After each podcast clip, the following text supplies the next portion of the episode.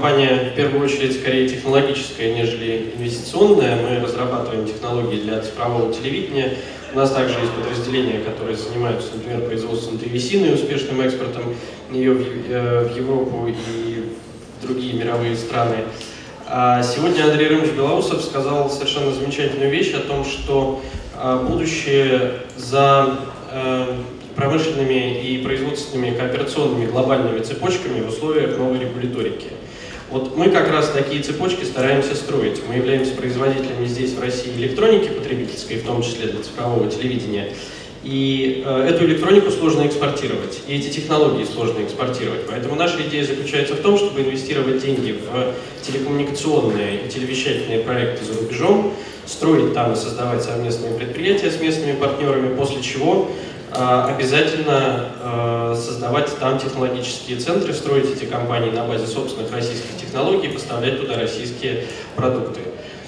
А, это достаточно сложно сделать в условиях а, достаточно сильного противодействия, зачастую именно в области телекома, в государствах-реципиентах инвестиций. А, многие страны имеют специальное законодательство, предусматривающее обязательный поиск нахождения местного партнера. И есть существенные риски, которые на сегодняшний день именно в области прямых инвестиций никак не покрываются, не страхуются и никак не гарантируются для российских компаний. В то же время а, все прекрасно знают, и мы работаем на рынках азиатских стран, например, таких как а, Бангладеш, таких как Пакистан, Камбоджа, Мьянма, Латинской Америки. Американцев а, обидеть очень сложно, американские компании, которые там работают. Китайцев тоже обидеть очень сложно, потому что за ними стоит Китай. В принципе, и россиян обидеть достаточно сложно еще по старой памяти. Тем не менее, некоторые компании пытаются не обязательно имею в виду нашу, имею в виду и партнеров тоже российских, которые там работают. А какие это могут быть риски? Например, а, мы инвестируем совместно с партнером а, в какой бы то ни было актив. А, есть определенная карта совместных платежей. Мы свои выплаты делаем, партнер свои выплаты не делает, после чего начинается определенный шантаж, связанный там, с отъемом лицензии на вещание, подобные вещи. Есть очень серьезные риски с точки зрения возможности, в принципе, легального вывода дивидендов и доходов от бизнеса обратно в Россию. А, есть серьезные риски вплоть до рисков личной безопасности сотрудников, которые работают в этих странах. А, и даже несмотря на то, что зачастую мы работаем через международные юрисдикции, все арбитражные суды а, проходят в международных юрисдикциях, решения этих судов зачастую в таких странах могут не приниматься, либо приниматься через какие-то определенные сложности. А что делается в этом направлении и с кем, например, мы на нашем примере работаем? Мы работаем с Министерством экономического развития. Например, у нас э, есть соглашение о том, что они нас поддерживают на этих рынках. А максимум, в принципе, что это может дать, это получение неких э, комфортных писем поддержки правительства Российской Федерации, которые партнеры на той стороне часто принимают во внимание, да, что у нас серьезные намерения, и мы находимся под защитой российской стороны. А, это могут быть э, механизмы межправительственных комиссий, естественно, в которые мы входим, но это все-таки довольно высокий государственный уровень, который а, никак не влияет практически на текущую операционную деятельность совместных предприятий, когда мы занимаемся прямыми инвестициями в другие страны. А, и с нашей точки зрения необходимо было бы создать э, какой-то государственный орган или институт, возможно, в формате, например, федерального агентства по защите и поддержке прямых инвестиций в зарубежные страны.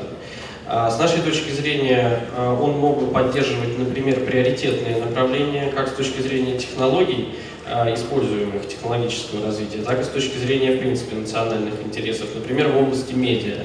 Мы хотим, чтобы по всему миру было Russia Today. Давайте поддерживать тех телекомщиков, которые инвестируют, создают активы за рубежом, которые могут Russia Today везде вещать.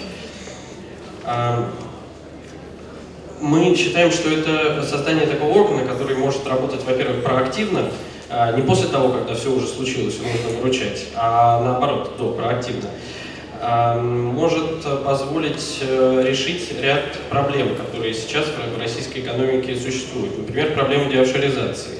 Можно сказать э, инвесторам о том, что э, инвестируйте из российских юрисдикций, тогда получите защиту российской стороны, например.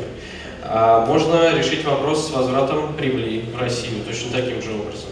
Ну и, наконец, можно решить, как мы решаем это на своем примере, вопрос расширения рынков сбыта. А если у нас есть активы там, мы можем выстраивать э, глобальные кооперационные цепочки, которые будут позволять российские технологии там внедрять.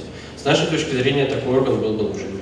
Я бы хотел среагировать. На самом деле эта тема э, стала активно подниматься, начиная с 2000 года, когда пошел процесс так называемой обратной глобализации.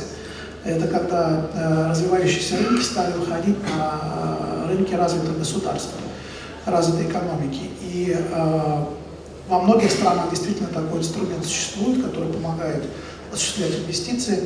А, в России тоже пытались, были несколько попыток а, создать такой орган, это было Минэкономразвитие, 2002-2003 год а, пытался создать такое агентство.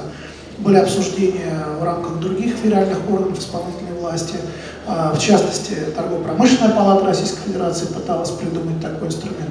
Но, к сожалению, на сегодняшний день какого-то четкого понимания, как это должно работать, к сожалению, не появилось. Поэтому тема очень важная, и если каким-то образом можно при поддержке ОСИ, там, администрации президента и других структур все-таки вернуться к этой теме, с моей точки зрения, это будет полезно, с учетом нынешних тенденций. Да, у нас есть готовый пакет предложений, поэтому если это интересно, то мы были бы рады, конечно, принять участие в этой работе.